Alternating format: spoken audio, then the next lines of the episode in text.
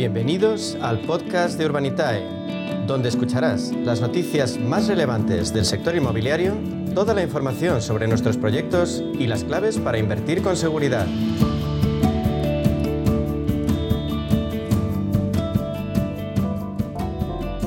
Bueno, pues hoy en nuestro espacio Inversión Inmobiliaria de la mano de Urbanitae vamos a profundizar en las claves financieras que nos ofrece el mercado de la inversión inmobiliaria. Y para ello contamos siempre con la presencia de José María Gómez Acebo, director de clientes institucionales en Urbanitae. Vamos a darle la bienvenida. Buenos días, José María. Buenos días, Beli. Buenos días a todos tus oyentes. Bueno, un placer porque esta vez es la primera vez que conectamos después de, la vuelta de las vacaciones. Espero que hayáis tenido unas buenísimas vacaciones, José María, y que hayáis cargado muchas pilas. Ya lo creo que sí, muchas gracias. Porque nos espera, nos espera un otoño divertido, ¿verdad? Eh, la verdad es que no nos falta de nada. Eh, salimos de una pandemia, nos metemos en otra cosa, bueno, pero eh, si te pareces, hoy abrimos hoy un poco el programa con la sección con vosotros hablando de inversión en el sector residencial. Y mira, quería comentarte que según datos de, la consultora CB Charelis, Madrid y Barcelona siguen siendo los líderes en Europa cuando se trata de invertir capital en bienes raíces residenciales. En concreto, la capital es la ciudad europea que más capital ha traído en el primer semestre de 2022, antes de que las turbulencias, pues como te digo, empezaran a, lastrar esta confianza ¿no? en los inversores. Luego, después de, de Madrid, pues le sigue Berlín, que es la ciudad también condal la siguiente, y luego Londres. Pero no sé, seguro que tú nos puedes comentar más detalles sobre este, este informe y si estás de acuerdo, ¿no? Con lo que ellos dicen, ¿no? De, pues que el residencial sí que está ahí eh, en el foco de los inversores, sigue estando.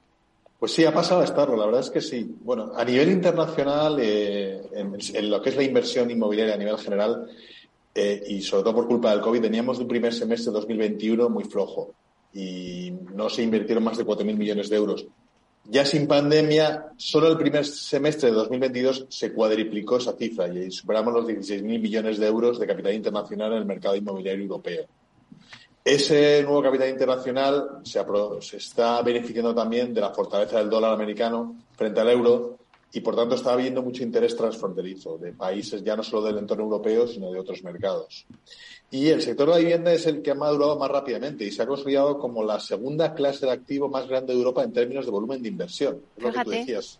Madrid, que ha tenido 1.107 millones de inversión, ha sido líder a nivel europeo, seguido de Berlín y en tercer lugar Barcelona y Londres. O sea, estamos muy por encima de Londres, que es sorprendente. Hay luego otras ciudades, Copenhague, Dublín, La Haya, Hamburgo, Helsinki, Frankfurt, son ciudades que están en crecimiento, pero a la cabeza de todas ha estado Madrid y en general ha sido sobre todo por inversión de, inversores institucionales que lo que hacen es comprar acuerdos de carteras. Eh, entonces, el 53% de las adquisiciones eh, han sido por compra de carteras de inversión. Eh, para cortar plazos y para estar más rápidamente posible dentro del mercado, los inversores institucionales apuestan por comprar carteras completas. Los inversores nacionales se han centrado más en operaciones de menos de 50 millones de euros, que son principalmente inversiones en nuevos desarrollos que es un segmento en el que dentro de esos 50 millones de euros probablemente estén incluyendo operaciones como las que está haciendo Urbanitae, que se ha convertido en un protagonista, como sabes, muy relevante en ese mercado. Al final, los precios en general pues están viendo afectados también por unos costes de endeudamiento más altos, pero la confianza de los inversores en el edificio de alquiler sigue estando muy alta.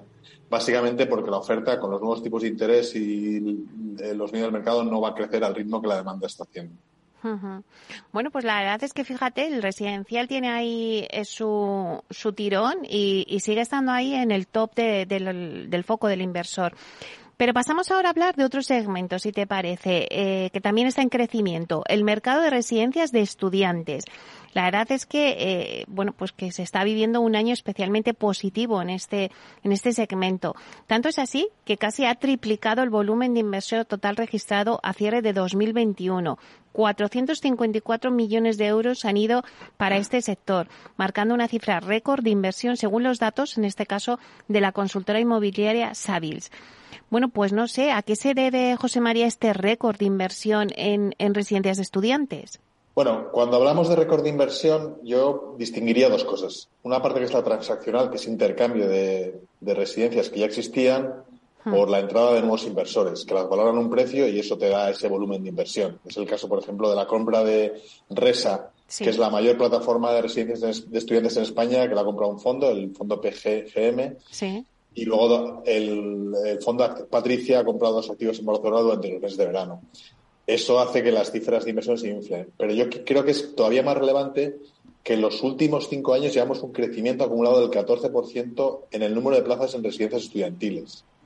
Y si nos fiamos de los datos que da la consultora Savils, se estima que en 2022 se cerrará con 23 nuevos proyectos, más otros 15 que tienen una apertura prevista en 2023. Sí. Es decir, vamos a un crecimiento de casi 13.000 nuevas plazas en territorio nacional, concentrada básicamente en Barcelona, Madrid, Valencia y Sevilla, que albergan tres cuartas partes de esas cantidades. Y esa previsión de crecimiento esperamos que se mantenga en plazas de calidad para los próximos años. El factor subyacente son la creciente movilidad de los estudiantes internacionales. Y estamos viendo sobre todo mucho estudiante eh, latinoamericano que se está prefiriendo estudiar en, España por idioma, por eh, calidad, etcétera, frente al tradicional destino que son las universidades americanas. Em, y al final los buenos flujos de renta que están obteniendo las residencias de estudiantes lo hacen una, una opción de inversión muy interesante para la gente que está apostando por el sector living. Ahora que eh, estás diciendo esto, eh, pues leía yo hace poco que incluso Valencia se había situado como el, el destino preferido por los estudiantes de Erasmus eh, a nivel internacional que venían de otros países, eh, pues también para eh, hacer su Erasmus aquí, que claro, necesitaban residencias de estudiantes. O sea que, que es verdad que ahora mismo España está siendo un polo de atracción para todos estos estudiantes internacionales que vienen. Sí, efectivamente. No sé si el Erasmus te marca la calidad de estudiante o la calidad de vida, porque hmm. ya lo vamos viendo. Hoy veíamos que una noticia de que hay muchos estudiantes españoles varados en Italia porque les encanta ir a Italia de Erasmus, pero la capacidad de alojamiento que se ha, demostrado insuficiente para la demanda que había. ¿no? Pero bueno, eh, es verdad que la movilidad estudiantil genera interés en los inversores porque hay que prestar alojamiento a todos los estudiantes de Erasmus que, eligen España porque en España se estudia bien y se vive mejor. Claro, y además, bueno, eso está clarísimo. Pero es que además, em, dentro de este segmento de residencias eh, de, estudiantes, pues viene todo el tema del co-living, ¿no? Que se ha avanzado mucho y que ya, bueno, pues se está consolidando en España. Efectivamente. Sí, es un, es un segmento que, que está cogiendo mucho tracción y se apuesta mucho por ello, de las diferentes modalidades que existen, correcto. Bueno, pues ahora vamos a hablar de, de, vuestra plataforma, ¿no? La semana pasada, más de 630 inversores confiaron en el último proyecto de vuestra plataforma en Alicante. Bueno, pues cuéntanos un poquito cómo fue esa operación. Eh, habéis empezado septiembre muy fuerte en, en Urbanitae. Sí, la verdad es que hay nubarrones en el sector, es verdad que suben los tipos de interés, es verdad que la gente está con más miedo, pero bueno, pero la operación que, a la que te hace referencia, la de Elche, ¿Sí? Eh, era de un promotor que conocemos bien porque hemos hecho esta operación con él, que además funciona muy bien. Y este promotor había conseguido dos, de, dos tercios de las reservas de las viviendas que iba a comercializar en una producción en, Elche.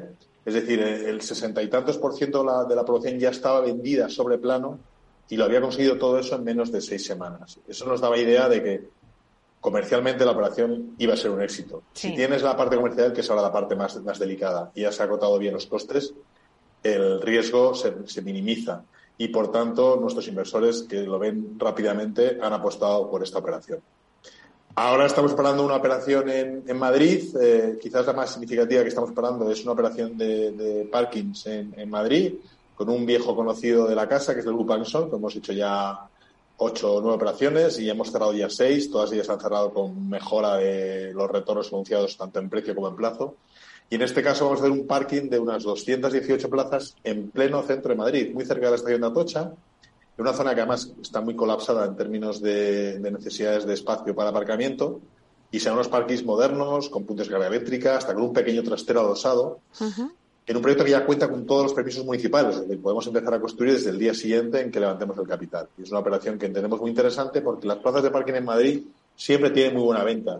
Es posible que se retrase la venta porque la gente esté más asustada o quiera guardar liquidez, pero el valor va a permanecer en el tiempo seguro, incluso va a crecer. Por lo tanto, nuestra apuesta es, clara por este proyecto que esperamos poder publicar en los próximos días. Es verdad, eh, José María, que hay, que hay ciertos productos dentro del inmobiliario, ¿no? Como pueden ser los, las plazas de garaje, los parkings, o luego también los trasteros, que también has comentado ahora que, que iban, y, y que parece ser que, bueno, pues que son unos productos inmobiliarios más residuales, pero luego tienen su tirón. Tienen su tirón, son un poco más complejos de gestionar en el sentido de que son menos, son más unidades Hmm. y por tanto que si- para tener la misma inversión que en un piso a lo mejor necesitas tener 12 trasteros. Pero por otro lado, la gestión es súper sencilla. Tú pagas tu, tu cuota de alquiler y ya está, y no hay problemas de humedades, no hay problemas de, de líos, de, de problemas de protestas entre vecinos, no hay problemas de desahucio, todo es mucho más, más sencillo, ¿no? Y por tanto es convertir un activo de inversión muy atractivo. Oye, y, de cara a los, ya nos has contado el de Madrid, eh, pero de cara a los próximos meses para cerrar el año, mm, ya tenéis un montón seguro de, de proyectos que estáis viendo. Eh, ¿Se enfocan por el lado residencial también o, o hay algún otro producto inmobiliario que también sea objeto de inversión ahora para los inversores?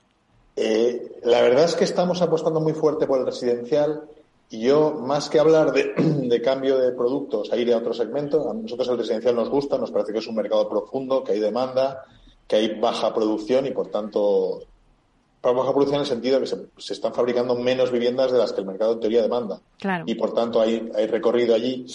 Lo que sí que estamos viendo es que podemos ayudar también a los promotores, no solo eh, desde el principio, en la parte de adquisición de suelo y acompañar en todo el proceso de la promoción, sino también en la parte de financiación, porque vemos que la banca está adoptando una posición muy dura. Y entendemos que operaciones que estén eh, con todo orden, con licencia, con un nivel de preventas elevado, que sean operaciones muy seguras y que se encuentren con la puerta cerrada del banco, puede- podrán encontrar en Urbanitae una alternativa de financiación a un coste un poco más elevado, pero desde luego mucho mejor que el, el- el de otras alternativas de, de financiación Hmm. y que va a permitir al fin y al cabo el promotor desarrolle su proyecto y lo, y lo saque adelante. Y Claro. esa es nuestra para los próximos meses. Claro, eso es, lo vemos un ejemplo muy claro en el residencial. Pero si nos vamos a otro sector que no hemos tocado y que también me gustaría tocar, el sector hotelero, Sí. que también vive un buen momento al recuperar su atractivo inversor tras la pandemia, eh, regresando a sus mejores niveles que ha tenido. La inversión en España en este segmento ha crecido casi, o yo diría un, dos, un 22% en el primer semestre frente a la caída del 15% en el continente europeo. Eh, está claro que eh, al segmento hotelero pues parece no afectarle la inestabilidad política o energética o bueno la situación actual que, que vivimos, ¿no?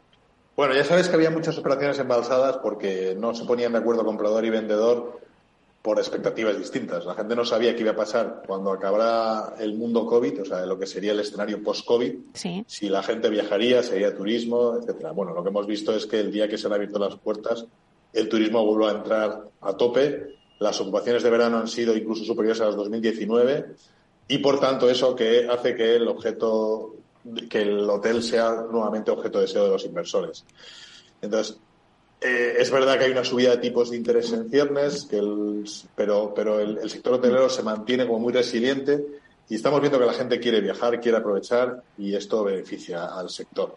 Entonces estamos viendo volúmenes de inversión récord, estamos viendo que algunos de los hoteleros que tuvieron que desinvertir porque necesitaban liquidez en el momento de crisis están recuperando cartera y vamos a ver eh, operaciones en los sitios tradicionales, Madrid, Barcelona, Baleares, Canarias, Costa del Sol, y vamos a ver bastantes transacciones. Ahora en este momento estamos en transacciones con un ticket medio de 30 millones, 28,8, y precios medios de habitación algo por debajo de 235.000 euros, que es un, es un buen nivel.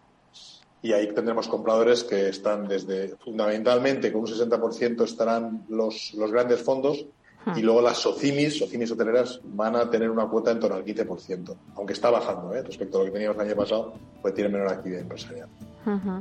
Bueno, pues la verdad es que hemos dado un repaso a- al mundo de la inversión inmobiliaria en los sectores que están más activos ahora mismo o que están marcando tendencia y sobre todo eh, vuestro proyecto que vais a sacar próximamente, que ya nos contaréis, eh, José María, en Madrid. Hemos dicho pues un parking eh, de 218 plazas en el Ah, centro sí, de. Madrid, ¿no? En, en, en Atocha, has dicho, ¿no? Eh, cerca de Atocha, sí, a- de la avenida del Mediterráneo. Mm, Será como. Pero son parcas, plazas para vender, no son de rotación. Será un plan parking para vender y liquidar la sociedad, como solemos hacer nosotros. Bueno, pues que los eh, inversores que nos estén escuchando estén atentos eh, a esta nueva oportunidad que, que ofrece Urbanitae. Pues muchísimas gracias, José María, eh, por, por estar aquí como siempre, por, por regresar a la vuelta de las vacaciones y compartir este espacio con nosotros. Un placer. Igualmente, nos vemos pronto. Hasta pronto. Adiós, gracias.